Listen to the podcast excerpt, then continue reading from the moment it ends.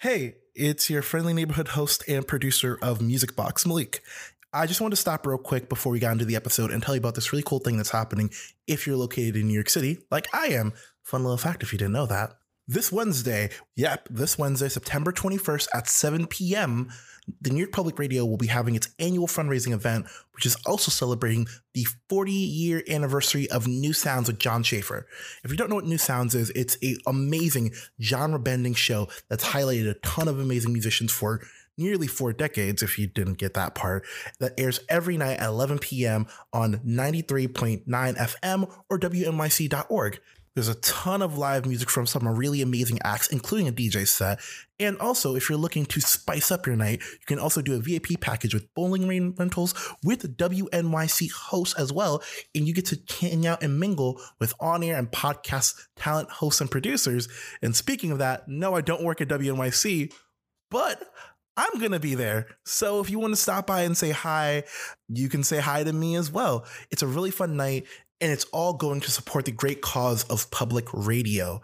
I started my career in the audio space working in college radio, and it's so necessary to have these spaces for people to be able to highlight acts who are putting in the time making their dues and just need the audience to support them and shout out and highlight them.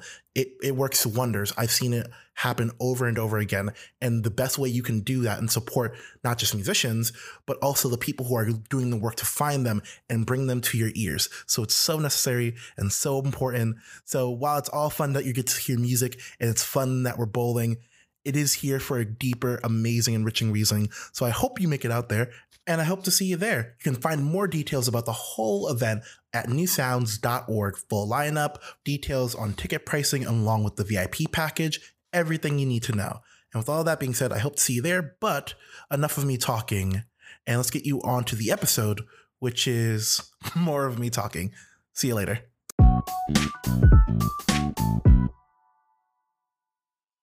Hello and welcome to Music Box. I'm your host Malik, and I sit down and talk to creative people, mainly musicians, only musicians, about their life, work, and hobbies. And this week is a very special episode um, for a few reasons. This week I've got a co-host with me. You know him and love him.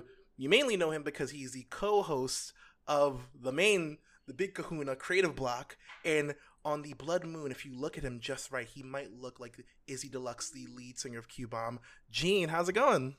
Uh, hey, I do look like Izzy Deluxe, but I don't like I don't like him, and I don't like how people keep comparing me to him. I don't. I think we're very different people. I mean, I don't know. You sound really similar. I know. I've talked to Izzy. I've I talked know. to Izzy. I know. Very different people. Um, I think he's a, a piece of shit, to be quite honest. Wow. And um, I don't I don't like the comparison. But you know what? No, it's okay. We're I don't want to start things off in a in a weird. You don't want to start zone. beef? I don't want to start Okay, yeah. beef on the show. Um, Yeah. Start beef right you at might the have top more in the- Start common than you show. think. It's for like mid show. uh, that's true. We have the same shoe size, I I think. Give him a chance. Um, Lily. That's all you need. Yes. Um, but yeah, no, I'm I'm happy to uh, to be a co-host on this very special episode. Um, should we should we address the, the the the green elephant in the room? I don't know. sure. Um, Cole, I asked Jhariah, but did you smoke at all before this? I took an edible. Oh yeah, I, cool. I'm, I'm good. okay, so Jhariah, you're the only. Okay. No. So No. the green, the green elephant in the room is that we all decided because we scheduled this interview on 420, we may we should be a little bit under a certain influence. Um, so this is either going to be a very good and emotional episode or a PSA, an anti-drug PSA, and that all comes down to, as one of our guests would say, human error and plain bad luck. Whoa. Segue. And so the guests we have, they just came back from a nationwide tour, and I went to go see them in Brooklyn. Nationwide. And I like that. and they're um, they're back in New York City, but we're here. They have them here right now. We have Cole and Jhariah. I mean, I say Cole first, but yeah, nah, Jhariah, Wow. Cole, how's it going? I'll take first. hey, I'll take alphabetical order. That's cool. Hello. What's going on? So excited to be here. It's doing good. Um, that definitely that little snafu was definitely like the green coming in. So that's why we warned you. So if anything ridiculous happens, we're gonna blame that and not Mhm. me fumbling things over. But how's it going? We I mentioned it very first in the beginning, but both of you are coming back from a tour. I know we uh, we talked a little bit, but it's been it seemed like it went amazing. How how do both of you feel being back in, back home? I'm not gonna lie. You know, it's like we finished the tour, and I was like, wow, what a good run. We did it. I'm exhausted. We're back home. And every day since then, I've just wanted to tour again. Like, so bad. More than I ever did when we were out there. Like, I just. Uh, I just want to do like a. Like a. Like a three month tour or something. Just want to get out. Well, when you're in it, you're you're feeling the the tiredness, right? And so and you just want to be home. Yeah, that's a good word. Um, that's the better word for tiredness. Um, this is the thing, though. yeah, and this is the thing, though. you missed the thrill. I feel Yeah. so much better on tour. Like I'm so much less tired when I have something to do every single day. I do agree. with that. Especially when that thing is like that is very something I wasn't I wasn't anticipating as much about like how just like on you can be while on tour. Really? I feel like everyone complains like, "Oh my gosh, it feels exactly the same." Blah blah blah. This is like the first time I'm hearing from people being like, "Wow, no, like it was amazing." No, at least for me, it's like I'm terrible at like routines and like getting myself to do the same things every day. It, especially when I'm like here working like at my desk every day for all the stuff I need to do. It's very hard to like break out of that. But on tour, it's like you have to because you're doing the show, you're going from place to place. So I just feel like I've already got that like momentum. Like it just makes me want to do stuff, you know? Like it I kind of need that sometimes. It's interesting. I wonder, like, I, I haven't toured. I mean, we're we're planning on it later this year. My my, not my band, Izzy Deluxe's band, Q Bomb. um, uh, that fucker, God. But um, I want to see how long this bit goes on Nah, for. the bit is continue. dead. yeah. But um, we're we're hoping to to tour after our album comes out. But um, so I haven't done it, so I don't know. However, we have a full like ten years difference between us, I think, and like Fair. I feel like I would not in, in my thirties, I would have a very difficult time being on the road for days. You know, like um, we're gonna try to figure it out in our own way, but uh, yeah, I mean, I, I think that in my early 20s, absolutely. And I, because it's like that drive and that energy that you probably have is like, you might as well funnel it into the direction that you're going. Like, you know, you're on tour, you're in that moment. And so you might as well like own it. And I think that's, that's great. That's a, that's a really awesome place to be mentally. If you're, if it's not like fatiguing you, that's great. Yeah, definitely. Got to do it, you know. Especially, you know, while I while I can, I guess. Yeah. yeah, well, I don't want to scare it. I feel I, I hate being the guy who's in his 30s that's complaining about how tired he is, but it's just like inevitable. Like it's just you know it's it's just it catches up with everybody, and, and you just have to like deal with it.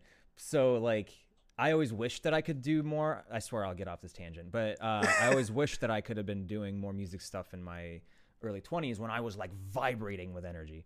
But you know, timing didn't work out. I was moving towards a different career path, and so like now I'm making up for lost time. But after we play one show, I'm like, oh, I don't need to play any shows for a while. like I get, I'm like, I like feel like I got hit by a bus the next Oh, day. yeah. So I, it's tough. How do you deal with that? Like after every night, you have to keep going, and like, is it? Do you get used to it? yeah, I think it's more the fact that you just kind of just like the show's already planned, Right. so you got to do true. it. I mean, like the the fatigue is still there. It's not like it just like disappears. Yeah. Nah. Right. But there's a there's a show to play. Nah, You I gotta disagree. I feel like for me, it literally has the Oh, opposite yeah. effect. Okay, like for example, the only show on this last tour where I lost my voice was the first show, and it was Oh, because I hadn't sung like that or played a show in like a while. Then every night after that, it just got better and better because like you're like in it, your like body is physically in that space already. You know, it's like you feel it. It's you're you're building on it and you're not letting yourself like fall out of practice i feel like you know it's That's that is definitely something I haven't heard people talk enough about is how like after touring for like a certain amount of time the show just gets better and better yeah. and you just have more and more fun playing the same show even though it's the same thing as you played the night before. You, you really Yeah. warm up What- into it, you know. It's like being like an athlete or something, you know, and just getting like a really good warm up every day. That's true. And also like to that point about like getting to do the same show every day, like it's the same show for you guys, but for people who are like going to see you, this might be like the one unless you've got people following you on tour. So like it only like changes and evolves for them and they get to like see how much you heighten, how much things grow. So I mean, I feel like I got ultimate bragging rights to see the last show on the tour. Um, because I honestly both of you were amazing that night. Ah, it was thank like a really good show. Um, for people who don't know, Cole typically wears like these glasses with eyeballs on them, and Cole lost one of the eyelids How do you playing see? on. All right, like with, that. with those eyes, yeah. yeah, and then Jhariah jumped off a oh my a Oh my god, I was not thinking you were gonna jump off of the stage when you got that stool. No. I thought Oh, you were yeah. gonna just jump onto the stage, not from the stage on a stool onto no, the the, whole Yeah. night, like from I when we started, I was looking around for like the highest point I could jump from, and I was like, "There's nothing here that's high enough. There's nothing good I could jump off of." So you get the stool. Yeah, so I was like, okay, the stool. If I jump off the stool, that'll be kind of lame. But if I jump off the stool off of the stage, that will have the impact I'm looking for. Did you go into the crowd or just onto the floor? Into the crowd. no crowd. Yeah, Was like there in the crowd. We, was there a good crowd? Was it like a pretty packed crowd? Wasn't like a crazy crowd, but it was enough enough of a crowd to to mosh. to catch you. See, I'm always afraid of that. I think that we've never. I, I dream of the day that I feel like there's a dense enough crowd that I can jump Yeah. into. Well, it wasn't. It wasn't I- like oh, a no, he stage dive. He wasn't crowd It was- surfing. yeah. yeah. it was That'd like be crazy. me on ground and like boom. I see. I still haven't Yeah. haven't Yeah. like warmed up into stage diving. One day though. Well, you I don't think we've had a crowd that would have committed Right, to the that's the stage thing. diving yet. Yeah. you need to have a crowd that can receive it, and and that is Yeah. multiple things because it's like um person per you know foot. like I feel like you need there's a math mathematical ratio for it. Yeah. but then also like willing and yeah I, our crowd right now is just like frail art kids that will That's my thing. I- Our- crowd Yeah. is like all like 15 year olds, you know, cut have like their first show, which I love, and it's like great. yeah it's awesome But I'm also like this. This But not. not, the scene, not the move to jump. baby's these are first not the pit. people to, to carry. me. yeah trial by fire Trout. Get my fucked. first. Yeah. What was it? My first wall of death. my first one yeah okay, but then That's- like that's you awesome. really do get to have moments like that, you know, like where you you open up a little mosh pit and somebody's like, "Am I gonna Yeah. do my first mosh pit right now?" I'm like, "Yeah." mosh pits are fun as hell I did. I literally did. Yeah? Yeah, at the at, at the show. That was my really? first mosh pit. What? Yeah. Oh what an honor No. First mosh pit. And oh yeah, I forgot to mention my neck hurt for 2 days after the oh, show. No. well, you know, I was, Nice. rite of passage. next No, it's fair. next get buffer man I think that like especially as like uh Necks get buffer. Necks get Did not buffer, Think I'd ever uh, hear yeah. that sentence. as a metal especially as somebody in a, in a hard rock metal band whatever we are like it's getting like it's getting beefy. Like i because just from the head banging and Yeah. uh it, it it's less sore over time. I was gonna ask you um uh, you mentioned that you have a lot of 15 year olds at your show which is which is awesome because that means that you're like a gateway for a lot of these kids probably to discover music.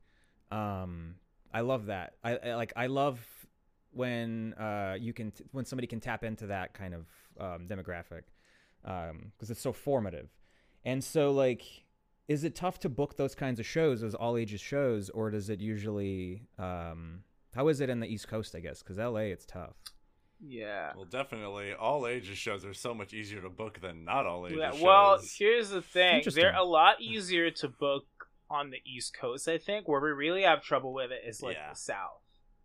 That's where Oh, it gets okay. tough. Like New Orleans was like the one place where we couldn't do it. Like we could not get an all ages show, and like you could really feel it. You know, it was like a 21 plus thing because all of the venues there like they have this law where like they can't allow minors in if they serve alcohol, and Yeah. it's like a drinking city, so everywhere serves alcohol. They have like three all ages venues, and they're all like pretty big. Yeah. So, you know, on the East Coast, it's like venues on top of venues. Like, yeah, there's gonna be something. Yeah. There's like scenes for that. But especially once you start getting into like those tougher markets that aren't super saturated, you know, they're um they're a little bit tougher about you know shows when they're not making a bunch of money Yeah. on drinks. You would think that LA has has a lot more than it does. Like it's it's um a lot of bars. It's a lot of bars and you have no Mhm. choice and I, I we've I don't think we have played a single all ages show because that's the only place we can ever book a show is there has to be a bar. And I hate that. Like I don't I I wish that we had uh we Could, I know that Q Bomb has fans that are underage, you know, and like I want them to have their first show there, Yeah. or maybe not first, but whatever. And we can't like we just can't provide it, and it sucks. And so that's something the East Coast seems to have over us. That's one thing. One thing. One thing that the East. Good One thing. pizza. The only. That's thing. true. you do got pizza. no, you You can't got argue with that. Bagels. Bagels. Uh, Oh, you yeah. know what? Okay, so Oh. I, I went to New York City for the first time. Um, the October before it was 2019, so it was like a few months before um, the quarantine hit, and um, we went to a bagel shop. I wish I remembered the name, but um, it's supposed to be well known for like its bagels. I didn't get it. What? I didn't get it. Hmm. I, It's hey, the New I'm a- York City water. I know. No, I, I actually, I, I'm sure that there's a difference. I think maybe I'm just not a bagel guy, but I guess I'm betraying my own Jewish roots in that way. So Maybe. that's a shame. Damn. Yeah. Wow. That's one thing on tour that uh, we were finding we could not find anything for was Yeah, a good that bagel. Sucked. Really? Yeah, we found one good Yeah. bagel actually. Well, we found one good bagel because the dough was imported from New yeah, York. it was it was just New York bagels. It was literally New York dough shipped down from New York to New Orleans, Well, they and it was good. It was a New York bagel. they knew they, They knew. knew. They know. Like- they knew. They didn't even try to do their own thing. They We just know. we know. it's fine. I mean, I feel like you get all those places. I mean, with pizza, they're like New York style pizza, and I'm just like, okay, we get New get York style pizza. Yeah. This was this wasn't the the arguing point that I mentioned earlier. I said I said Oh yeah. yeah, it's not this. It's gonna be Oh, something that's gonna be way way way more heated. No, yeah. Um, this, this is nothing. But I'm I- so ready to be a third wheel in this fight. No, Better better No, make up gonna- some oh, yeah, you are gonna be opinions. third. Yeah, get some. I'll You, just make up a ra- random opinions that have Yeah. nothing to do with it. you, just you to know spice what you know up. what's gonna be, so you already know what. How, I'm trying to think of just rare, very wrong opinions I could have right now. I can think Okay. of a few. so I've, I've spent enough time on Twitter. I know what they are. So I mean, so like on like the venue side side of things, this is kind of like a like pie in the sky idea for all three of you. Okay. I know we talked about like trying wanting to find like some sort of venue or or having something that would work for shows. Like if each of you were had like an unlimited like budget, what would your dream venue look like? Hmm. Hmm. Well, now after was it the it wasn't the Richmond show, it was the Orlando show with the fucking wacky inflatable tube men. Oh What? yeah. A one band had like two inflatable tube men that went off at the last song, and now I can't imagine us having a set where we don't have that not at that one expensive. point. You could do That- that. I know, and I don't know why we need to do yeah, I that. think you just I think you just figured out your next set dressing. Yeah. Okay. Wait. Those during pressure we need that for dope. something. Yeah, the last song. that's what Such a good Okay. idea. Okay, wait. What do you mean by dream venue? Like, am I? Anything. You have unlimited money, like you can do whatever the fuck you want with this place. But like, is is this about like the place we're playing, or like how do we like set dress, or like? Well, the place in general, because I wanted to like, t- talk about like, okay, what would you like as a musician? What would you want in a venue that would like be amazing? Okay. Big ass Oh, stadium. good sound guy. Oh, actually, never mind. Good sound guy. Yeah. We- different different priorities here. I mean, yeah. Yeah. Okay. I mean, both would be nice. I, I feel like yes, but sound guy is like that's just that's just the level that you're at, right? I do agree, But it's like Yeah. I think if all goes well, we will both our acts will cross that threshold where we don't have to worry about it anymore, Yeah. and somebody will Yeah. be there. So it's like.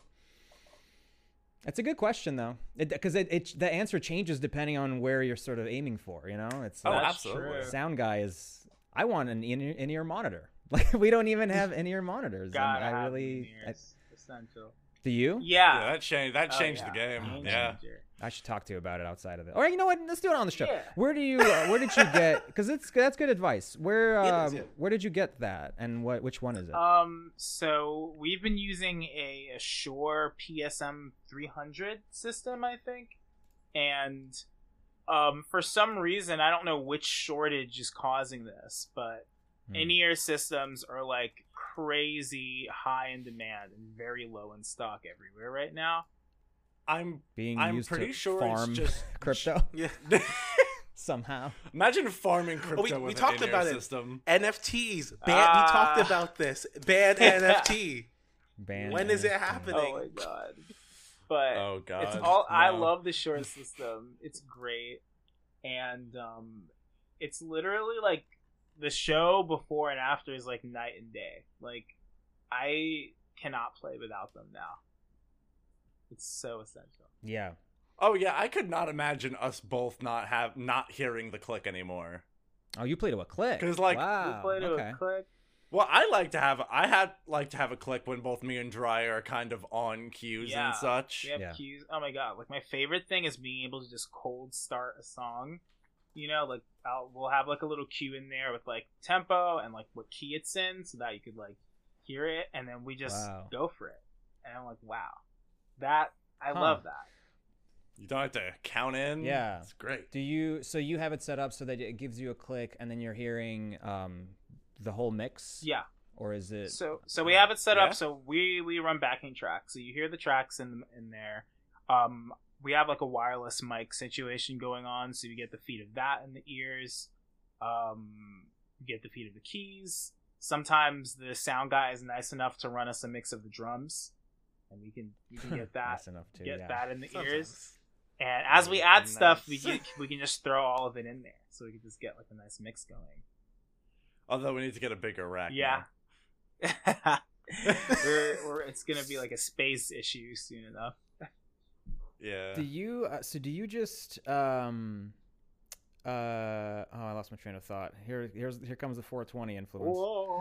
Um. Hey. Um. Hey. I was holding it together just fine until now. Not bad, Um, not bad. No, I was gonna ask, uh, like regarding the the backing track. So you're locked into a very precise, um, to the actual song, basically, right? Yeah.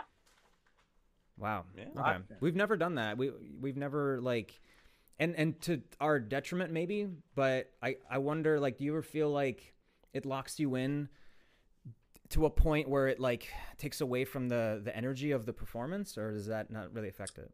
No, no, I don't think I've ever thought of Okay. it that way. You know, because No? I feel like, you know, I, we have like a pretty clear idea of the show we want to do, and having that Sure. structure allows us to really sort of like get a little crazy with it. Like you can kind of go anywhere because it's got this like, you know, constraint. You know, so like it, it'll Mhm. kind of work yeah. regardless. And also, like we just don't have like a full band, so it really, Yeah. That's true. That's true. really brings it together. So if we just went without a click and a backing track, like we'd be drums, keys, and vocals, which we've done before, but it just it doesn't, Doesn't hit hit the same. Yeah. I like to think of it in the same way I would think of like, you know, seeing like a Broadway show or something like that. Like a big like get that. stadium pop show where all of it is just Yeah. like drilled into everybody's heads. So yeah, I didn't consider that there's just two of you. That makes sense. Um, It's also like the matter of if you have backing tracks and like tempo and everything, you just press play on stuff and then perform. You can just focus on performing well. Oh. You don't have to focus on making sure like you're you're listening for a cue. You don't have to make sure you're like, what's that part again? You just perform. yeah, Yeah. no shade. Just focus on putting on a good show. No shade on my band members, but I think you guys are better musicians. And so like we're we're we're good. I'm snitching and sending this to okay, I'm kidding. we're good. We're good at what we do, but I think that I yeah, I want to experiment with that. I'm interested in that and having a click track. But I, I think that like, it would be easy for. Also, there's six people, and so like, I don't know which is the better route. You know, because if we're all locked in, that's good in one way, but then it might be harder for us to like get back into it if things start to Yeah. to mm-hmm. shift. I, I don't know, but it's it's interesting. Yeah. That that makes There's also the matter of like it's a big technical hurdle to Oh, get man. that many people on one system. Yeah. Like even with us Expensive. two, it was enough. It was enough of a hurdle to get through just to get two people on it. Yeah, but it's system. doable. You know, like it's It's definitely it's not doable. it's nothing too crazy. It's just expensive. I'd be happy Yeah. with just vocals. I'd be, I, cause like every show we play, well, yeah, there's three vocalists in Q Bomb, and like we can't hear ourselves, and so we end up. Yeah, I yeah. definitely think a vocalist should be able to hear the thing. themselves, The like a given. Beyond anything, that's the biggest thing. Because Uh-huh, before 100%. that, Mm. I couldn't hear myself, so I would sing so loud. I would exhaust myself because, like, I'm just trying to hear myself, just- just trying to sing over that happens to everything. every show. Every show it would happen, and as soon as I had the in ears, I was like, "Oh my god, I don't have to sing nearly as loud as I was." Like you just have so much control, and it's so much better for your voice. Like you, just, you save all Yeah. this stamina, you feel better, and you can talk after the show. It's, it's a game changer. Do you have to? You just have to trust this, that the sound guy is gonna mix that well, right? Yeah. At that point. Yeah. Pretty much, yeah. Pretty Um, much. We Yeah. control our own in-ear mix, so yeah, we just gotta trust that they'll make it sound good out there. Okay. That's cool. All right. All right. That was all right. And like that's usually the case, even if you don't have an in-ear system. Is the sound guy's gonna do what the sound guy's gonna do? That's true. that's a that's a black box. Yeah, you have no idea what, what Yeah. they're gonna do. That's Yeah. sure.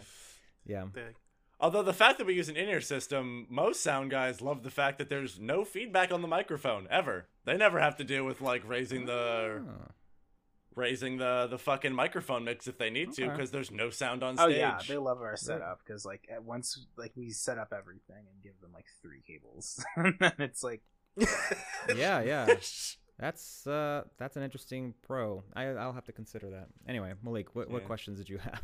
Bands, if you're listening out there, if you want a sound person to love you, all you need to do in ears. yeah, Any- Propose if you're dating a sound person, propose with in ear monitors. exactly. That's my Honestly, not the worst For idea. See, well, exactly. Listen, It shows, Shows commitment. commitment. you could buy a wedding ring or uh, commitment. in-ear monitor system for six band members. Pretty I'll much. that. We all saw the Yeah. Adam ruins everything bit about rings being worthless. Yeah. In ear monitors, you can bring that to the show and crush it. There's value They're there. rare. You Yeah. can't even find them at Sweetwater Look right at now. that. Boom, exactly. They have no value. Yeah. Rare gems. exactly. I can go down to a jeweler right now and find a ring. Yeah. I can't go down to my local guitar center and find in-ear monitors. Exactly. See? There. And that and that's what you That's say where value when comes from. and that's your defense when you get yelled at. Um No, I got you something with actual staying value. what are you Uh, talking about? But uh, so, Joanna, we talked way back in two, 2020 in October. Oh my Yeah, God. October 2020. Um, so there, one thing that I like, I wanted to kind of touch on and talk about because things have changed. Well, not changed, but there's just a very cool situation we have now. We're Cole's here. You've changed. I wanted to talk a little bit about just like the collaboration between you and Cole, because that's one thing that we I don't think we had like room to talk to about, or just I think things were like in a place where we just were mostly focusing on just like what were releases. So I wanted to sit down and talk a little bit about like how did you two meet? I don't think I ever found a source or information about how ah, you two first like met and then yeah i want the origin story and then how do you both feel like the collaborations? Because for people who don't know cole is the drummer in the, the group and also masters and mixes all the tracks. So how's that like relationship and collaboration evolve over time? Because i know creative relationships are such an important aspect because it's just huge to find someone who clicks on that wavelength with you who like you're willing to experiment and try new ideas with, but also are open to hearing their ideas because you're all working towards the same mission and goal. That's a very long roundabout question, but Yeah, I don't know. Do you? Wanna, wanted to set the stage and Do you want to start on this one, Cole? Do I want to start? Are we starting on the the how Yeah. did we meet? Yeah, origin story. So I met Jhariah because at the time a mutual friend of ours who would later become a bandmate of ours in a separate band that is no longer shall not be named. Rep. But I was invited to just kind of jam with a couple buds at uh we both me and Jhariah went to Pratt. Jhariah's finishing up at Pratt now. Um but I was asked to jam at the chapel that we have on campus, just Yeah. like a non-denominational just space for. I don't really ever know what it was really used for, but it had It a like a piano in recreation there, so people would just jam in there. It was a recreation space essentially, and uh, Jhariah was there, and uh, I think you tell this part of the story better, honestly. okay, well, I genuinely think you do. okay, so yeah, like we we met up. We were just kind of jamming together, um, and I remember we were sort of all doing like you know the rounds when you get in like to a new group of people and you're all introducing yourself. And right away, me and Cole, I don't remember what it was. And maybe like one of us just asked like what we listened to, and we were like, "Oh, cool! We listened to like two of the same artists. We basically have the same music." Thing. Uh, which is like Which we would later find out is not the case at all. yeah not even close but at the time we were like whoa like i i never meet people that listen to like these specific artists this is cool and we got to talking about music you know and stuff we were working on cole was like oh yeah i'm like a an engineer at warner you know i do my my little thing. And i was like cool i make songs. Um feel free to you know if you want to check them out it's like a whole thing.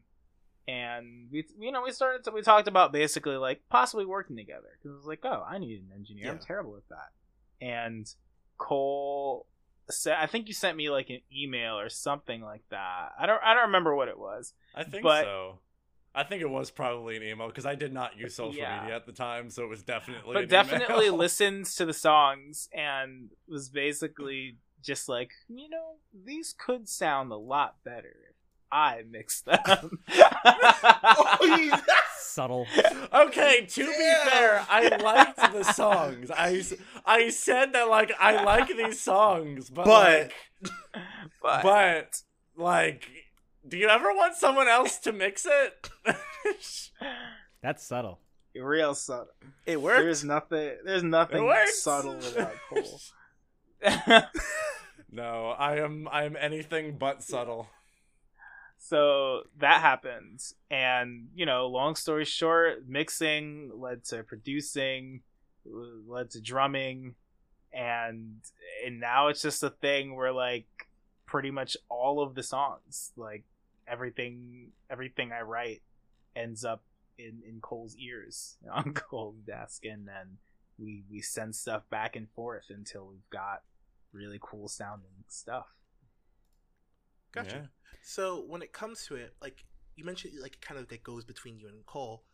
What what at what point do you write something and it gets to the point where you're like, okay, I have something that's like ready for Cole to jump in? Is it like a full track? Is it something that's kind of more bare bones? Like, what stage do you send it over typically? Um, I'd say typically it's like pretty developed. Like I like to have a full song and like arrangement. Um, you know, sometimes if I'm like really excited about something, I'll just send it to Cole and be like, "Listen to this, please." But most of the time, And then I won't be allowed to like do drums on it for months because it's still. Not oh yeah, done. that'll be another thing. I'll like send the song and be like, "You're not allowed to work on it," like in- What? until it's done. It's like why not? But me okay, so here's here's why. Here's why. Because when I'm writing a song, I feel like it's important for me to like fully exhaust like myself and like all of anything I'm able to give that song, any ideas I have. I like to like fully explore everything. Like that's how I know a song is done. You know, I I I try not to fall into the the pit of being like a perfectionist. So, you know, I know a song is done once I feel like I've explored all the options and I've picked my Oh, favorite ones. So that's how I, I avoid working on songs forever. But the thing is, is that I know when it's not done. So I'll have a song and I'll be like, oh, this is really cool.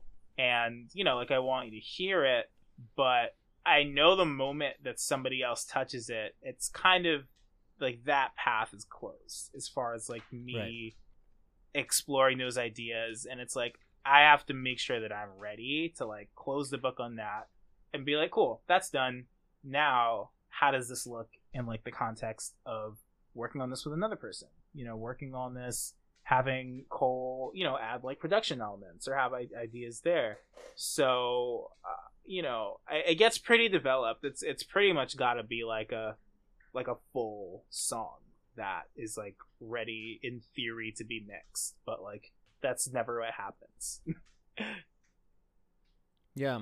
And to be fair, like a lot of what uh, comes to me, and like I enjoy this because it's what I love doing, is like I'll get essentially a completed song with what I see as like the sounds being the demo, Yeah. and my job is to like find the best way to like convey each individual part sound wise. Like like uh like an omnisphere synth might come in and I'll take the MIDI and try to design a synth that is like perfect for that part that still captures whatever uh Jhariah like wrote or arranged and just get it to hit that much harder and layer stuff up and yeah, essentially just thicken thicken up whatever Jhariah did Extra thick. and just get it Good. to a final point. Exactly. put it, yeah. And I feel like both of us like working that way gives each of us the room to be very very tedious.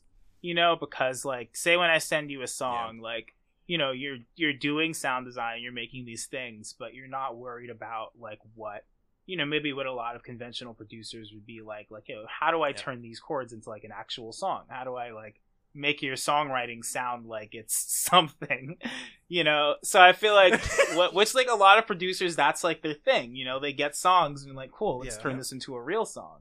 So you know i feel like once everything is like really tight and like narrowed down and you have like a very clear idea of what's happening you know it gives you the room to like really get in the weeds and do your thing. And i can really get into the weeds of the ranging because i know the sound design isn't as important as like the core ideas that you Yeah. know i'm just trying to put down because the sound design will happen I th- yeah, I think it's it's very much like you make sure that what's coming to my desk is just a good song no matter what happens. And then my job is to have it leave my desk at least sounding good regardless of if the the content of it wasn't, which it came to my desk so it is. Yeah. That's a magic formula. And, like, you know, everyone kind of finds. I mean, I'm sure there's some people who write uh, in a bubble and they write all their own songs, but those people are, I don't know, insane. Um, I think that, like, a lot of people work with collaborators, and it's awesome when you can find that synergy and that, like, um, trust in each other to, to, trust that the other person did everything they could and now you have the responsibility of like plussing it. Like you you you can't hand it back without making it the best you can do. I I um I always love that energy. And I think it shows through in your music. I think that um cuz I was going to ask uh what does the pipeline look like, but you kind of already explained it. That it seems um like Jhariah you usually write like the core and sort of the the main um beats maybe the main like uh, i'm using like visual uh, storyboard terms but you're like you're coming up with like the the core parts of it and then cole you're you're building on it and like adding connecting tissue and sort of yeah um has cole uh, have you ever brought a song of your own for Jhariah to then like work on.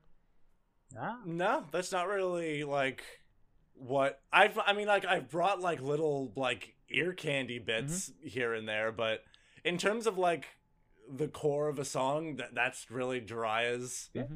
role.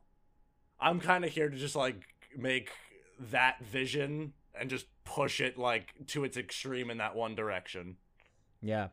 Uh, I want to kind of circle back to Malik's question about the like, uh, what would your you know stage uh, biggest stage be without any budget? But I because your music is so like theatrical.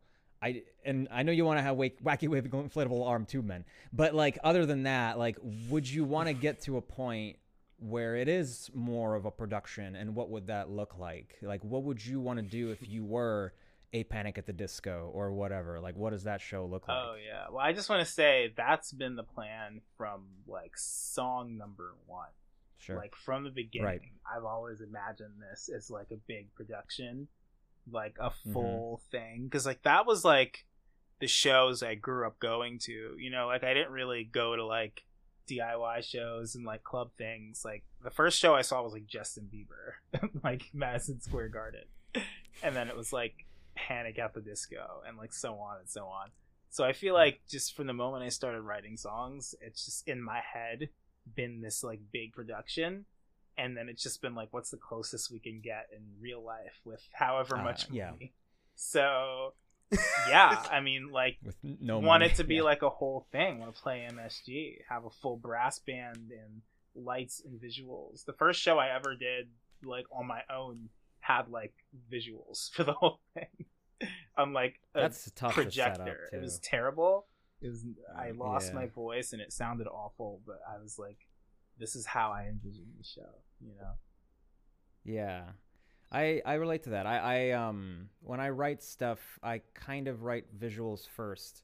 And that doesn't always mean like a music video, although that has also happened, but like um You do some good. it's how it, how is what's that? Good music videos.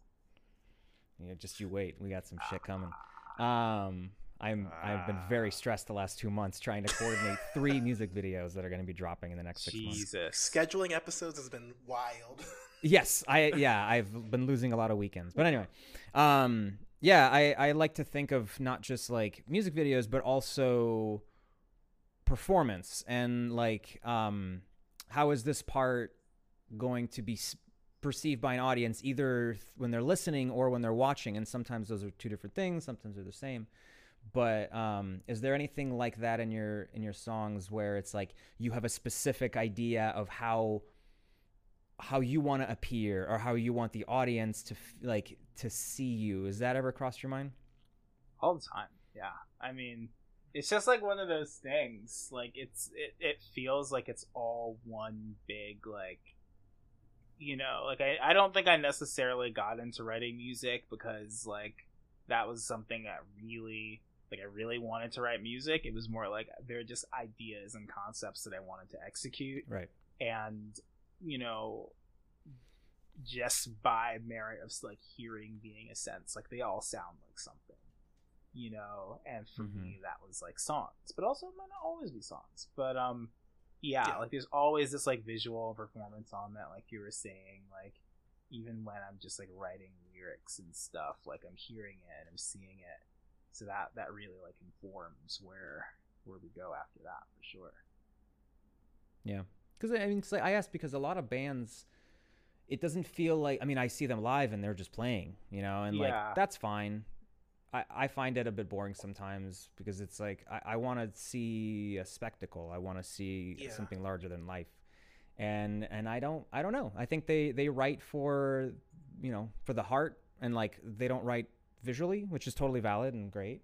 I like a lot of bands that clearly do Mhm. that, but um but yeah, I can see a sort of um uh, common thread between our writing styles and that it's very like audience forward and very like theatrical and very bombastic even though the genres are different um, Yeah. i immediately gravitated towards your music i was like oh fuck this is No, great. and I feel like you know when I think about you know your band, you know, or uh, the the band adjacent to you, that the band that i have Yeah. friends in the word I think of is spectacle, though. You know, like that. It's it's got that like element. That's like always what I look for whenever I'm like listening or looking at anything. Like, where's what's the spectacle of this? Like, that's what always Yeah. pulls me in. Yeah, it's uh thank you. Um I do I I've anytime I hop on Spotify every once in a while it'll say like Jhariah is a recommended artist from QBomb and I'm like good. Good. Good. Yes. Like Everything's that. going according to plan. I like that Venn diagram. I like that Venn diagram of just like weirdo artsy uh, people that, are, yeah. that that when they're when they're feeling one way they'll listen to Jhariah's music. When they when they're feeling angry they'll listen to QBomb. Exactly, you get it. Hell yeah. Yeah, Listen, du- the duality of man. that is that's it. The two genders. Jhariah and Jhariah and QBomb. The two genders. no, what was it? I was it? I was doing research and I remember when I forgot what song it was, but one of the songs ended up on the "This Is White People." Song. Oh my god, playlist. yeah. Oh my god! I think it was Crows? multiple songs Yeah. actually. multiple. Yeah. Oh my god! yeah. Hold on, I had wait. Hold on, I'm gonna find it because it was. I forgot that. I know a- for a fact Crows was on there. Yeah. Okay, hold on. Um, debt collector Uh-huh. and crows. Yeah. Funnily enough, the day Wow. after I posted that TikTok about the playlist, like the su- the streams for both of those songs spiked because like people just were like, I need to listen to the white people playlist. like at I this point, it's got like like thousands of likes, like the playlist. Damn. So love it. Like I, I don't know what it is about debt collector, but honestly, like, it- okay, there's a tie. Debt collector and bad luck are my like two favorite Crazy songs people songs. Interesting. from both the like like Says a lot about you. okay like bad luck is like just stomp stomp stomp i'm just like i don't know like Oh, you know, bad luck. Bad luck Mhm. hits. Like what was it? So my roommate came with me to the show and like they're like oh yeah play like play me like a song. And i think i played i think i played one of those two. I think i played bad um, no i played i played debt collector and like just immediately like that like the little like that that chip tune intro is just engraved in like i don't know what I don't know what you put, what, what either of you put in that intro.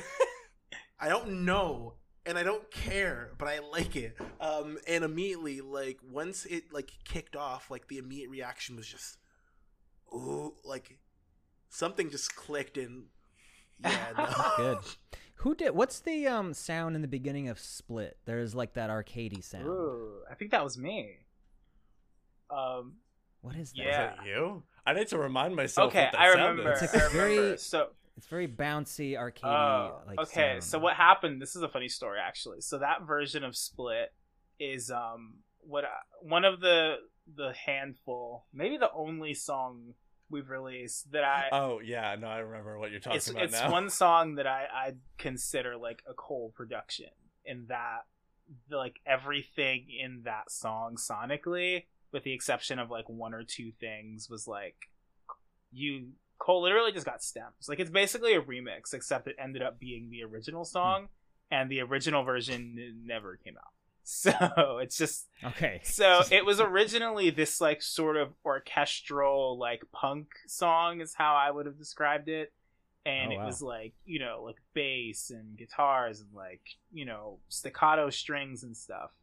And we wanted to do like a different version for this like compilation that was being released that somebody asked if we wanted to contribute to. And we were like, cool, let's do let's make this like a little Cole remix. And it becomes it became this crazy, like fuzzy retro rock song. I don't know how to describe it, but then I was like, oh damn. That's about it. Now this this needs like a little intro thing. I feel like I can't like need something to like get get people give you a second first, you know. So Yeah. Yeah, I really I, like it. um, I think it, it's great. so it just reminded me so much of like you know video games and like you know that sort of thing that i ripped a, an audio clip from like a speedrunner's playthrough that i did and never uploaded um i don't even think i've ever told this story but yeah good. one of the Let's go. one of my problems like with like trying to be an aspiring YouTuber on the side is that I'm terrible at uploading. So I have all these unuploaded videos, all these half finished things. That was one of them, and I was like, this feel this feels like this song. Playing speedrunners feels that way. So I'm gonna just take a clip from it, put it at the beginning, and I downloaded like some shitty 8-bit sound and it was just like do do do do do do do, and I was like, okay, cool. Put this at the beginning of the song, and here. I think I think I literally had like the mix of Split like done and already printed and I just put that clip just like in Pro Tools, put it before Yeah. it, and that was it. I don't even think I ma- I maybe did like some light EQ to just make sure it didn't sound completely off. Yeah, because I wanted it to sound terrible, so I sent it all to you like mixed together, and I like hit Yeah. my PS2 controller like a bunch of times for like dramatic effect, and then that was it. Oh wait, that wasn't part of the audio. That's something you Yeah, added on top yeah. of it. Oh, that's so funny. That's great. sounds. God damn. Yeah. I um yeah, I I love that song. I love uh I've put an embarrassing amount of plays on um Take for Granted and Needed to Change Your Pace. There's no- Ooh. oh, there's no, there's nothing to be sorry about for Take for Granted. That is an underrated, Underrated song. song. I think they're I think they're both People don't give it enough respect. I think they're both great. I think that um yeah, I saw originally I had seen I don't remember how I learned about I think it was through Hoity Toity. I think so. Maybe? Yeah. Through Arya. Um Shout out Aria. Yeah, I think she tagged us. Yeah, Aria's great. Um, and yeah, and I was like, wait, shit, this this slaps. And I the the thing that I thought was awesome is that you had made that video in what is clearly your bedroom, I assume. for Um, um, but just for the- change of change of pace. for uh yes for change of pace. uh, that. and uh, That's actually in that's actually in my old studio. oh okay okay, but still, it feels so DIY. It feels so. Oh, it was Oh, very yeah. much Yeah. DIY. and like it's like you've you've picked up After Effects and you're just like throwing stuff out. It's great. It's great. I I've watched it a lot. I've showed people it. Like I and I was like like these two are going places. Like it, it just felt like that early, you know, the the like the rough cuts, the stuff that that people will look back on and be like, wow, look at where they started, and now yeah, playing Madison Square No. Garden. Give it That was- time. Give it Give it time. time. That's the goal. But that was a So, I super mean- funny video. I mean- literally pulled up to Cole's apartment. I we knew we were maybe gonna make a music video that day, but we were like, we'll see if we're like Maybe. if we're too tired after like we're working on some other song, and we're like, if we have energy, we'll just make a quick music video. So, and I don't think we did have energy, but yeah, we did it anyway. so we just like Oh, moved yeah. some stuff around the room. I took out my iPhone, and we just like yeah. Co-directed it like shot by shot, pretty much, and like we're like fix it in post. Yeah. and then I of it. fixed it in post. It's the running in place too. Like it's just it's great. Yep. You're you're zooming in that video and you're just not moving an inch. Uh yeah. Uh anyway. So I wanted to kind of shift over a little bit and talk about. It's great that we're talking about like when ideas are like running and you're just like, yes, I, I feel so creatively charged.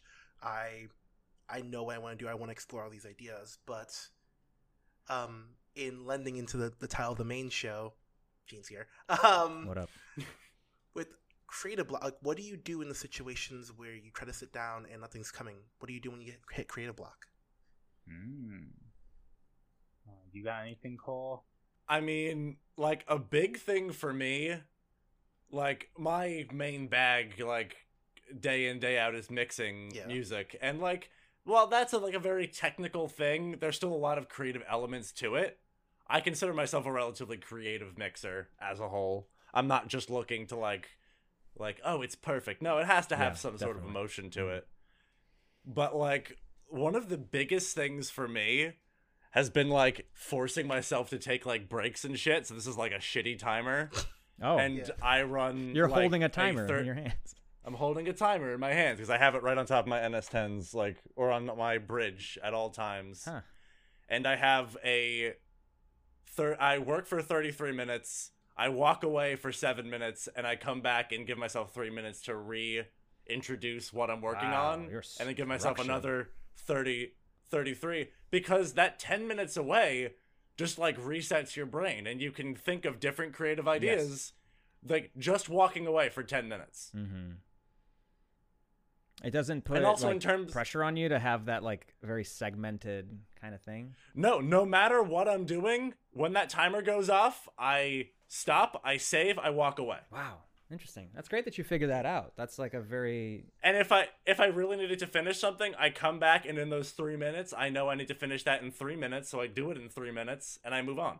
How That's long really did it take to get used to that? Because was it something that came quickly, or It took me like a solid year to like Oh. be like I must leave when this timer goes off or else like it's not really a functioning workflow. Yeah, Yeah, that's a lot of discipline that takes to Yeah. do that. I don't think I could do that. That's that's crazy. But I mean, it's helped me a lot. Yeah. And just in terms of being consistently like take care of myself Yeah. Yeah. once in a while. Damn. Yeah, definitely. What about you, Dre? Um. So here's my secret to never ever having creative block. Okay. It's not a secret, and it's probably not going to work for most people actually. But I will say it's been years since I've had creative block, and the thing is, is that I just jump around as much as I can, pretty much. So like I'll have a day, say where I'm working on a song, and I'm like, cool. Am I obsessed with this song right now? Great. I'm gonna work on it for like 14 hours, and then I'm Mhm. gonna just keep throwing everything I can at it. If I get tired of a section, I move on to the next section. If I, you know, basically anytime I get stuck, I just move somewhere else, you know? And that's kind of like how the songs end up how they do. So, say if I can't think of anything, like if I'm getting stuck with the chords, I'll be like, let's go back to lyrics. Now that I have these chords, what lyrics are coming out of this? And then sometimes once I have words, I'll be like, oh, this is the chord that those words need. And all of the pieces of, of the puzzle come together. And then eventually I might reach a point where I'm like, I can't listen to music anymore. So I go and I draw something, or I look at something, or I watch a movie, or I go for a walk or whatever. And I just like, you know, try to take in as much as possible and just try to express myself in as many ways as possible. And it's just sort of this like, you know, like dragon that feeds into itself like infinitely. And as long as I An Ouroboros. exactly that Yeah. dragon um I got what you get saying. the, the image but yeah i mean basically Yes. as long as i just keep moving you know i think like the trick to it for me is just trying to like think bigger picture you know and be like even if i get Mhm. stuck with this song maybe i won't come back to it for months but it's all progress and all of it is building and like expanding your worldview and getting you to a place where you can fulfill all of your ideas. So it's just a lot of Yeah. patience, you know. Like I'll spend three years in a song if I need to. Wow. Yeah. I mean, I think that that's a great approach to take. I I guess I do it on a larger scale where I well, you did mention it. Like I'll I'll move from one thing to another, like one medium to Mhm. another because if if you're stuck doing one type of creative expression, yeah, it's just like ah, like it just gets to the point where it's like I can't do this shit anymore. And so yeah.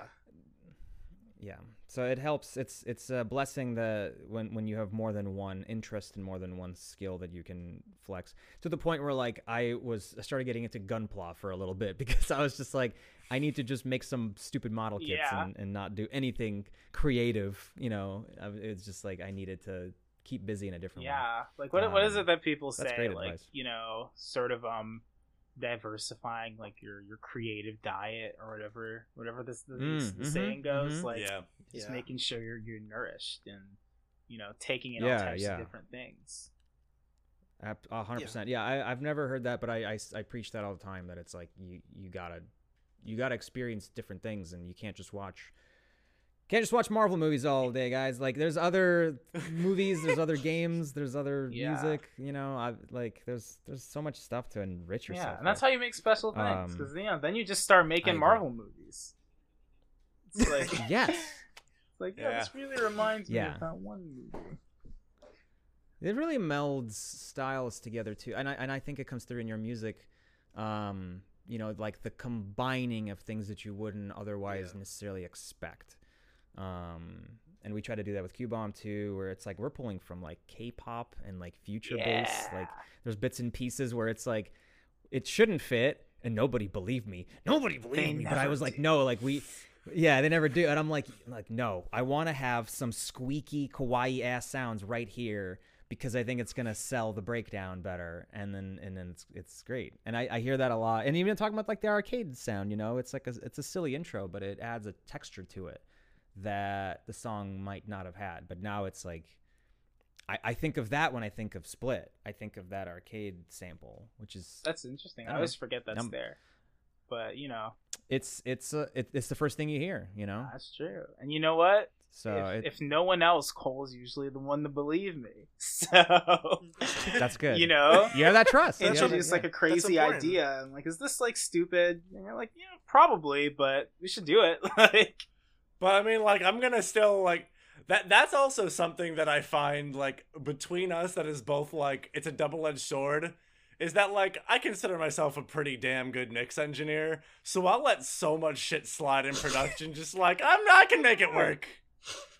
What? Why not have like two different basses going at the same time? Why Oh. not have like we yeah. 15 vocal stacks? Two basses is is, Yeah. is no problem. That's No that's like that's bare minimum for us. So, Nothing. yeah. Uh, I mean, but yeah. Go ahead.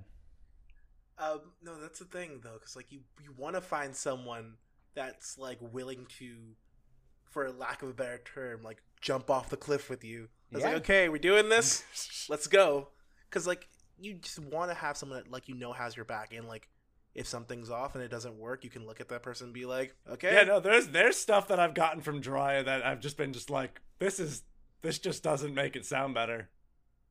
I just muted in the mix. Have you ever um has it ever happened where where Cole where you gave up on a song that you just didn't know what to do with it? Not really, because by the time it comes to me, my job is just to make it sound as good as possible. I don't think I would let you. like. There's definitely no. You wouldn't let me give up on a No. song, but like, there's been certain sounds that I've given up on in terms of like I really want this sound to work, and I just couldn't get it to work on the day. Yeah. like yesterday i spent like a solid like four hours like on a song that i can't talk about yet but designing designing a uh just like a synth that lays behind like just doubled electric Mhm, guitars just to mhm. make it feel like a back wall Mhm. and four hours in i was just like i can't get this to work i cannot and then i came back like an hour later and got it in like 20 minutes I thought you were gonna say seven minutes Seven later. minutes later. Yeah. Seven. no You weren't following Seven your own later. your own. No, but sometimes it's it's time. No, okay, see, I preach the timer, but then But you don't. some days I forget to Yeah. touch the timer. But it's like that. Yeah, well, I was gonna It's- say that. That's an inhuman amount of discipline. That would be amazing. Oh yeah. Uh, Yeah. Sometimes it's like Malik, we're not. We're not even arguing yet. What the hell no happened? argument. I know I was gonna ask you. I'm like, this is a point of no return. Do you have any more questions? We're about to hit it. oh, Oh, Do you have any more questions, Gene? I don't think I do. I want to oh argue. boy. Okay. oh, all right. Okay. On 410 2020, a tweet was ah. made Oh shit. saying, Let us talk about My Chemical Romance's best album. Oh, And it is an image of the three Spider Men and Black Parade, Bullets, and. okay. Take a breather. Take a breather. Yeah. It was the first three MCR records. I'm gonna take a lap. So the day later, I tweet, It's wild that the best MCR album isn't in this picture. And the response I got to that was flame. He I was chastised for telling the truth. And one person who threw a stone is in this chat and is in this episode. And Jhariah by my side, who agrees with me. We are talking about this. Danger Days is the best My Chemical Romance album. Change my mind. What's the False. what's your top what's everyone's top three? That's what we're doing. We're talking about it. Congratulations. Welcome to the Okay, okay. I want to I want to get like one thing straight. You know, okay. if we're talking albums, like I think the Black Parade is the greatest album from not just MCR but any band ever. I Yeah. think it's the best album in the world. Yeah. But Okay. I agree. feel like you just Danger Days has to be in that conversation because it is probably the second best MCR album. Cause like eh, Wow. it's ridiculous. It's like the Hollywood version. It's like the blockbuster. It's like if the Black Parade is a musical, like Danger Days is like the big screen release. It's it's amazing. It's so good. Yeah, no, okay. I I can see that. I I can I can okay, so I can completely understand why you like it. I like I completely get it's very Jhariah um because it is it is very um cinematic and theatrical. I hate that about it. I think that like I think that they got to Gerard specifically, and I love Gerard Way. I think he's a, an awesome writer in more than one way. You know, like the I, Umbrella Academy was the shit. Um, but I think that they hit their peak creatively with um, Black Parade because it's that it's got that perfect mix of slightly sloppy, maybe not sloppy, but like rough around the edges. Like they're still doing their their their punk thing, but now it's got this theatricality to it. Now it's there's a, a, a sort of concept narrative. Then he he wrote some comics and got a little too obsessed with an internal narrative, and like I think that Danger Days is really hard to follow as a plot, and it really wants you to. I think a lot of the production is like too cleaned up, a little too poppy. Um, it loses me in that regard, and I also cringe so hard at Sing that I can't. The rest of the album takes a fucking thing.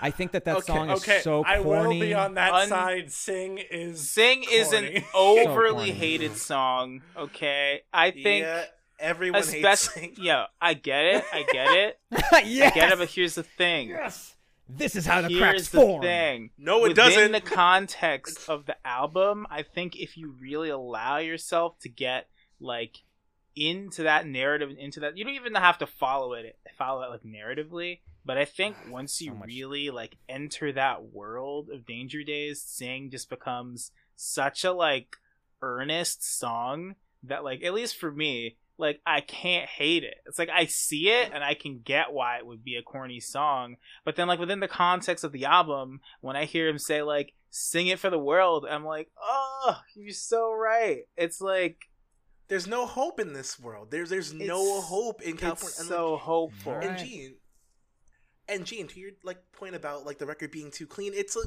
it's like a California that's cleaned and I know. sanitized. Like so, I mean, I get why you don't like it, but I get like because they were really pushing that like better living industries like part. And I will give you that the plot is a little like if you look at it face value from the record, it's a little hard.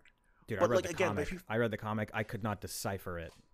I like Oh, I love. had the hardest time. I'm not gonna get my hey, mine. you can show it all you have want. it. I, I don't know what the hell happened in it. It was it was a Uh, mess. We, we we getting our My Chemical Romance. I have my three Umbrella Let's Academy volumes. Let's go. Nobody else. Nobody. This is a podcast. Nobody can Oh see yeah, this. except- that's true. Oh wait, yeah, wait. There's not. This is can't between us.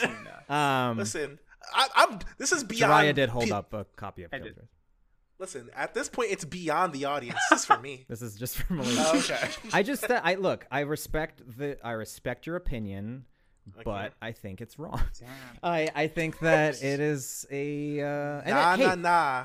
There's a reason why they also quit after that. I'm gonna drop that fucking. That is atom bomb. I don't think that Danger is Days not are- why they quit. I don't think Nah. Danger Days- Come Nah. on now. They went on that whole I think tour. they burned out. I saw them on that tour. I saw them on the Danger Days tour, and they were tired as hell because they they they flew too close to the sun. And I think that they were just like I don't know. I know that I'm kidding. There was other reasons. That I'm sure they were just Yeah. exhausted and. Um, I have a hotter take.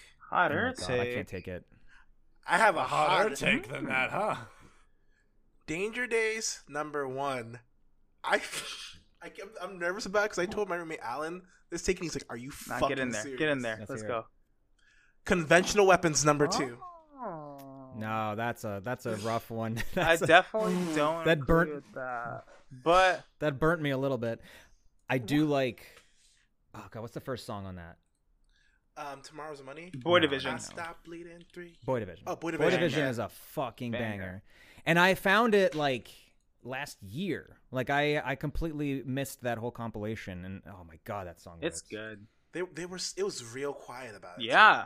I think they were just were tired. I think they just want to, you know. Well, I heard a rumor because my friend like kind of was in the, the circle uh, like around the time. He said conventional weapons was like a way to get out of the deal, uh, like to finish their record deal. Yeah. It was like it was enough to be to count as a material for an album, so they released their album because that's why that's the reason why like when conventional weapons finished, like right after they were Yeah, because they finished conventional weapons, and then they had this like huge tab, and then they were like, ah, "I don't like this album. Let's make another one."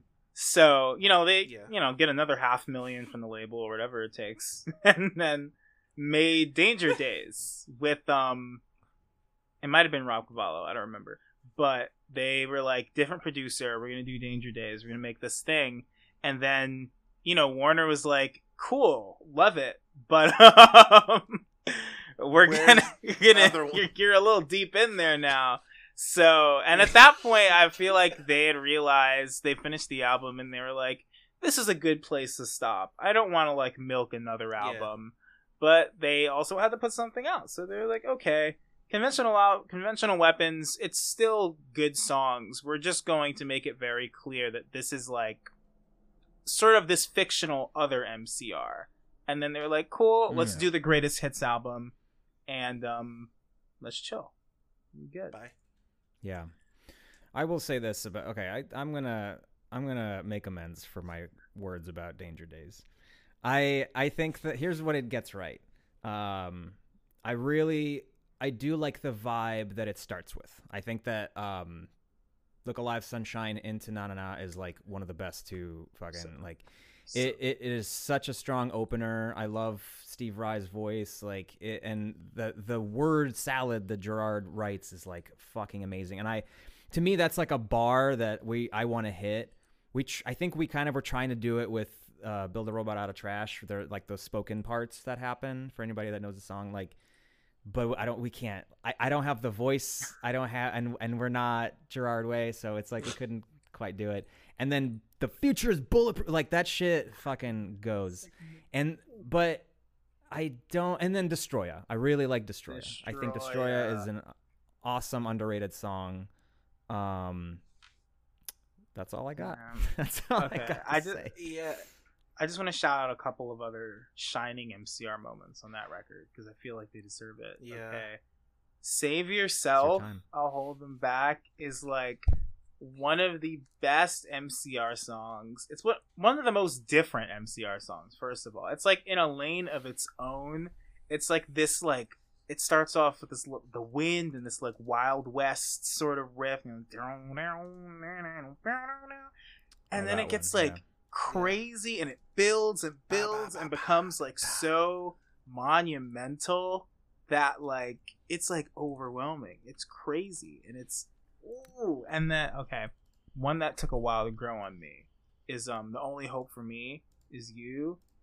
That's Yeah, another one that that. took me a while but once i got it i got it. Like that song is huge. And then like the title like the only hope for me is you like that's it's just so Yeah. powerful. It's so good and it sounds that way. I will have to, um, just because I, I like you both, I will re-listen to that album yes with a with a sharper ear, and I will I'll, I'll keep an open mind, and I will Yeah. try. I'll try to get it. I'll try to like it. And also I cannot promise. Planet Planetary Go. Planetary Also, Go. I, I just gotta give a Planetary Go shout out because I don't know, like having a a rock like disco thing going is like. have you ever heard I don't know. wait have you ever heard like gerard's thing where he was like every album has had a planetary go how it was like Yeah. the sharpest lives and then no no no it was Oh. um prison right that was like supposed to be the dance song of Three Cheers um Yeah. and then Huh. the sharpest lives and then planetary go and he was like in my head all of those are like the same like part of the album and i was like oh it makes so much sense Yeah. Brilliant. and like And like, Oh, I was just gonna say a little J Rock influence on the MCR album. Like, come on. Great. Yeah. exactly. Granted, I'm a little biased because there is, and this is a massive nerd thing. I don't know if I mentioned it, but when I had my show during college, the intro song that played every single week, the thing that played off the show, because I was like 17 and I was like, this would be dope as hell, was Look Alive Ugh. Sunshine into Na Na Na every single week. So there is that sentimental because it feels like it's like the perfect way to kind of like just kick off a, a two hour show.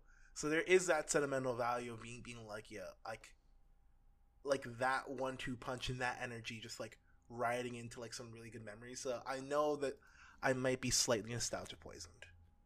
Yeah, I mean, I also wonder if there is, and I I hate to pull this card, but I wonder if there is sort of an age thing where it's like the the point that you came into it on. I don't know when you guys first discovered MCR.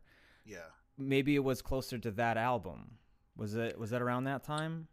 No, I was Black Parade. Okay. I was like mid Black Parade. Yeah. For Okay. me, that was technically my first album. I found them like through Sing, but I don't think I really Yeah. like got like understood MCR until I got into the other songs. Like I came back to Danger Days many years later, so it's like I heard That I heard the like the big yeah. singles and like you know 2011, which was like Sing and Teenagers still. And like Mhm. famous last words, and then I was like, "Cool, I'm gonna like go through their catalog in order, pretty much." Yeah. Yeah, and I mean that's it's it's just an interesting it's like I think that there that happens a lot. It happened with me with certain bands where I came into them at an album that everyone else hated or a lot of people hated and because it was the first one that I discovered it was special to me. And and then I went back and I was like, "Oh, these are like the good ones." Um and in all, sometimes in reverse order too cuz like my first like I like Slipknot. My first Slipknot album was their first album, which like no, I guess nobody really likes. I guess everyone really loves Iowa, and I think they're stupid because Iowa's a mess. And uh, so perspective is everything. Like the, w- Mhm. when you entered into a band's fandom can affect how you perceive Yeah. something too. And I, I was in high school when Black Parade came out and hated that whole scene because I was like a contrarian m- wannabe metalhead kid who like those these are the emos like I was the fucking Oh, that's lamest. so funny. and Okay. Yeah, and I was I'm did- okay. So when I I used to hang out with my buddy in between classes at like his locker, and then across from us were all the goths, like the hot topic goths.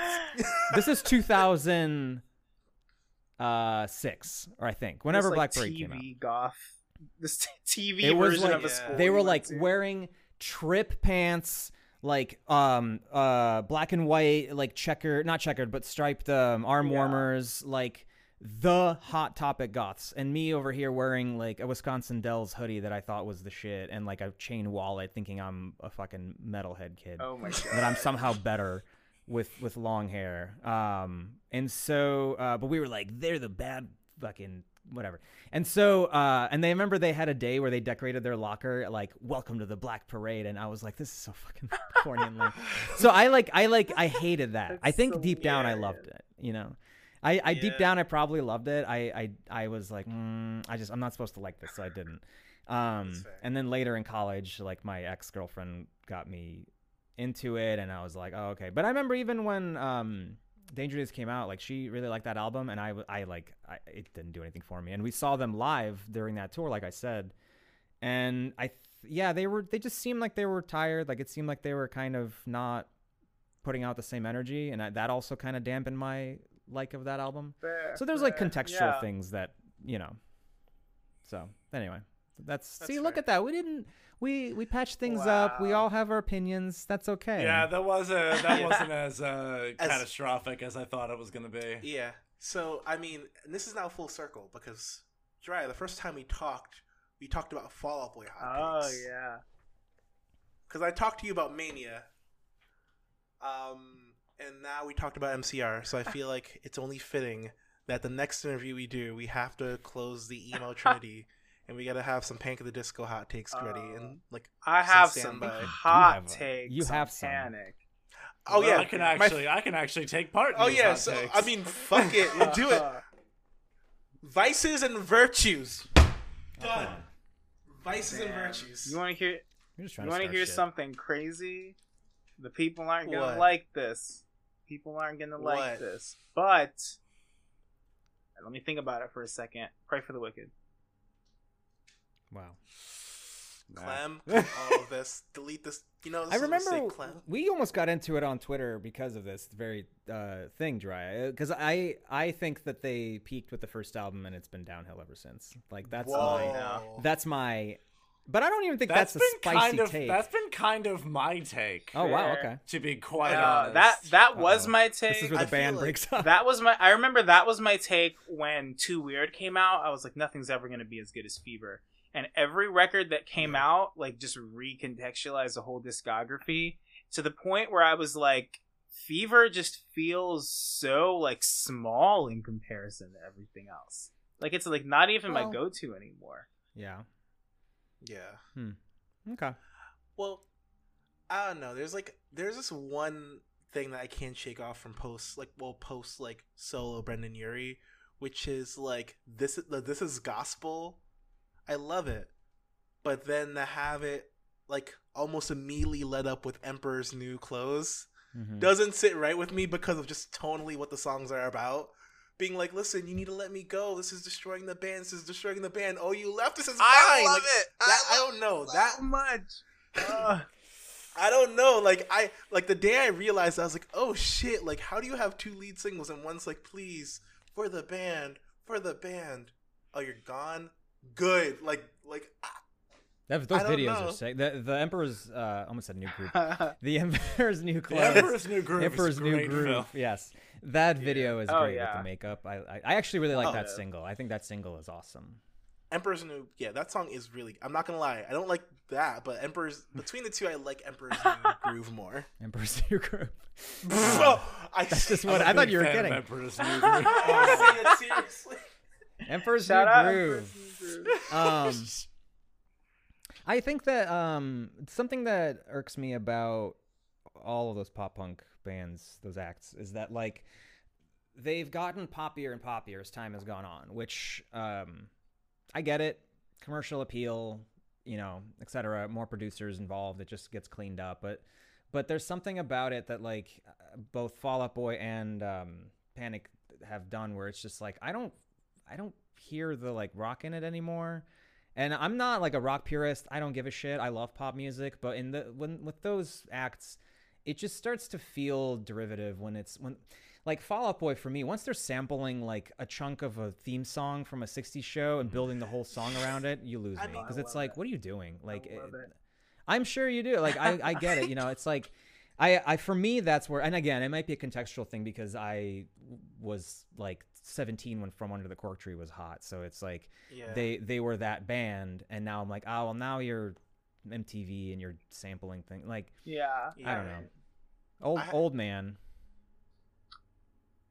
I have a lot of takes about it because the um my ex was like really into the, into Fall Out Boy was like in there and was like part of like the online message boards Oh, around that time and I'm very much Mm. like folly onwards so to say there was like friction is putting it lightly I'd be like oh yeah this and he'd be like are you serious Oh, boy. no. Oh my god. I think for me, war war. I said just war I think Yeah. for me, one of the things that's like really that I'm really glad happened with Fall Out Boy and Panic, as far as my getting introduced to them, is that I went in having like a lot of the discography already there. You know, so like when I did my sort of deep dive, I never thought of them as rock bands as much as I thought of them Oh, as sure. just these like weird, formless, like experimental pop type things where it's just kind of like let's write some pop songs but let's just throw a bunch of different genres at that so that's what i'm hearing when i hear Yeah. like well that's why i don't like cork tree honestly because it's like it's it's a it's a Oh, real okay. sort of punk album i think or at least there's like a lot of that influence so it's like i think it's cool but i hear stuff from like infinity on high or i hear fever or i hear vices and virtues and i'm like these are pop songs you know but it's there are strings and guitars and Oh yeah. you know synths and stuff so it's like uh, i Mm-hmm. feel like especially the trajectory panic has been on that i, I followed very closely it seems like their thing has always been like okay we ma- we have these other albums let's like make a left turn and just try to do something like more ambitious. Like i hear death of a bachelor and it just feels like a natural progression from like fever. Just like more ambitious and more you know over the top. And that's what i've loved always loved about like all, all of these bands in this sort of space the like emo world i guess where all of them Mm-hmm. are just really over the top. That's what i, I love them compared to like Yeah. you know your standard sort of pop rock or pop punk band where i feel Yeah. like they're just making good songs you know i feel like a lot of these bands are like how can we be really like outlandish and weird with it. Yeah, and it comes through in your music that that Okay. it, it- like it all lines up perfectly. You know, I, I think that again, it's it's the the difference in when you like first discovered them and and like which stage that you were absorbing it all at. I think that that always is going to be a huge Yeah. factor. So like they were th- at that point. They had already like pop was already such a big part of both of their discographies that like it didn't feel foreign to you. But for me like it was a weird slow thing. And i wasn't even a biggest fan of either of them.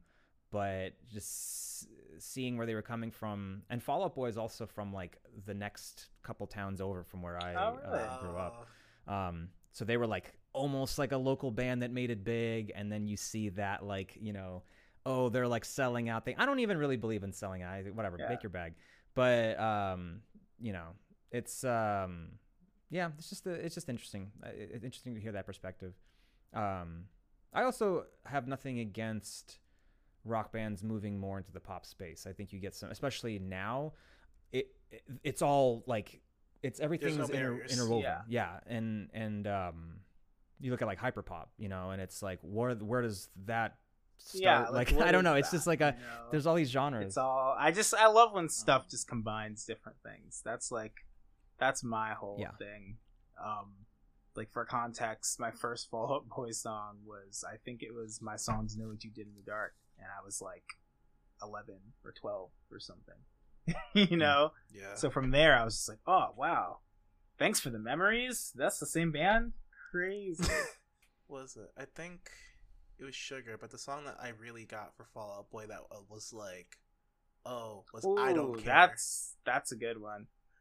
like, and that's the thing. I think uh, like again, like we all we're all like teen like angsty teenagers around that time. So like a very catty song, like I don't care what you think as like it like I don't know when you're like a nerd in high school and you're just like I don't care what you think as long as it's about me like I don't know it, it scratches some itch in the back of your head just like Pete Wentz gets me he definitely gets you. I I I really um I really like Dance Dance for the record. That's my that I like that's actually probably one of my favorite songs. Um wow, Of all time. banger. and um I had never really done a deep dive on the discography until fairly recently and I rediscovered Get Busy Living, which I think is like an awesome song. Like an awesome awesome song. And uh Fame is less than infamy, whatever you pronounce that. Um, Fame of me yeah those are like th- it's weird that they weren't singles to me. I don't think either of them Yeah, were. Um, sort of deep man, cuts, honestly. They're catchy, but but they, but they're you know they're on big albums. It's I don't know. It's just um, never crossed my path, and and uh, I wonder how much music is out there that like yeah I you know disregarded for for years, and there's probably something I'd really like. But anyway, I mean besides the very yikes producer how do you feel about Paxam days I have no thoughts. It wasn't a very memorable record for me. I don't think about it really. yeah same I I have it's it just I don't an think album. about it you know. Pretty cool. And I think with that, I think we have made the journey, the trek.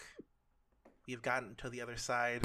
I did not expect that MCR conversation yeah, we went off. to go.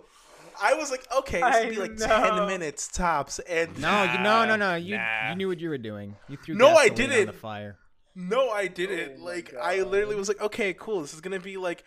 Both of all of you have been or listened to the show. You know, I'm like, okay, this is like cool, like the fun, quirky, like final question or tie it all up. No, and like don't get me started on.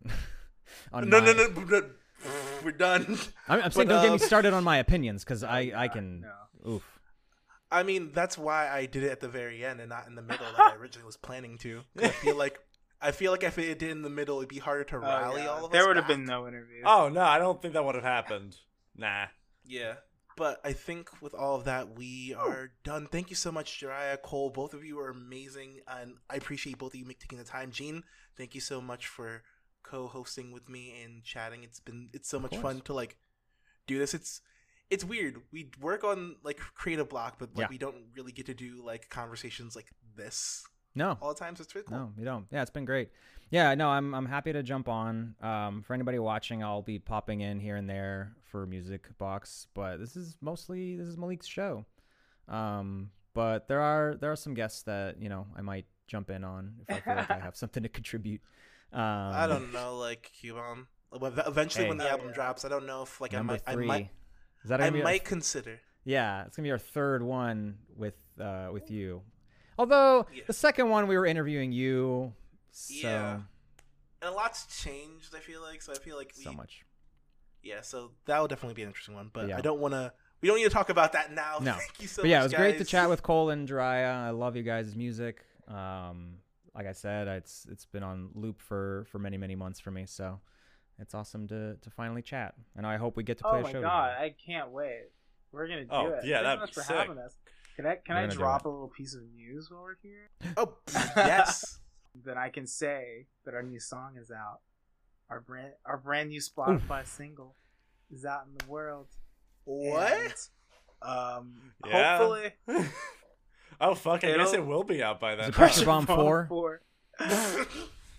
It's actually Pressure Bomb four through twelve. But um That's gotta be April yeah, Fool's Day. thing. hopefully The Skywalker Saga. hopefully if you've started watching this then um we've taken our next step toward world domination. Hell yeah, that's that's the word. love that. it all it all starts with wacky inflatable Just tubes. go from there. it does. It's a very important part of it. Yeah. The the tube men. Oh, all of sick. all of the above. Like imagine playing Yeah. like MSG, but you've got like a regular sized tube guy. Everything gets bigger. No, that'd be so just like- fun. Oh no! Yes. Yeah. yes. No, I'm saying you bring it out to like in the middle of the pit, Yeah. and you just Oh. have it. Oh, oh, that thing's pit. destroyed. Yeah, that that, thing's thing's gone. gone. Oh no, it's gonna be gone. That's a single I was thinking gigantic B stage, but instead of a stage, it's a huge tube guy. And just like floating into the stands, into the up Oh hell yeah! Knocking yeah, lights in the off, upper like- sections, everyone in the two hundreds Yeah. can be like, "Oh, I'm gonna touch the." I can touch it. No, they're they're touch it. dead. They're dead. I don't think there's no world where they're not Swatted the suffocated. way. Yeah. Just suffocated under when he, he like flops over. Nobody can see. him. Survival of the No, no, no, fittest. no, no. Yeah, it's a fucking kaiju anime you're going right there. hard, you'll survive. That's a that's a nightmare. That's true. Poke a hole in It it. does one of its like it does one of its flop downward things and it crushes everyone in the pit. Yeah. Is that what hurricanes feel like? Now that's Yes, I guess Big so. old tube of wind. hundred percent. Anyways, I thought this was gonna be a very special episode. Happy 420. Happy 420. And Jhariah sober. Yeah. Happy 420.